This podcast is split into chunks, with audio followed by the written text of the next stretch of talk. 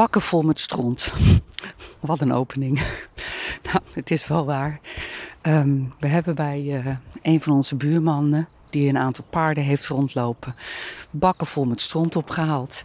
Met een aanhanger en um, een trekker hebben we drie hele grote ladingen paardenstront bij ons op het land uh, laten neerleggen.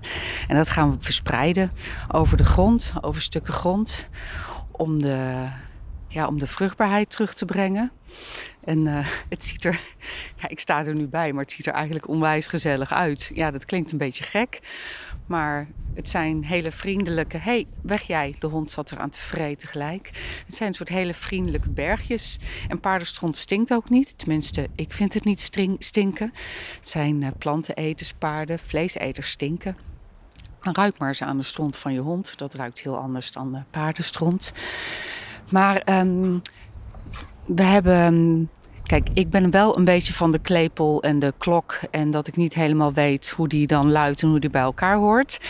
Maar ik had uh, gehoord dat als je paardenstront gebruikt op je land, dat het dan belangrijk is dat de paarden niet ontwormd zijn. Dus dat heb ik nagevraagd. En het blijkt dat de paarden bij Marius, mijn uh, buurman, um, ergens rond maart altijd ontwormd worden.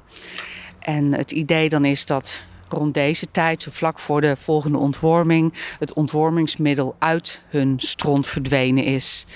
Um, en ik weet niet zeker of dat waar is. Vandaar die klok en die klepel en ergens hebben horen luiden.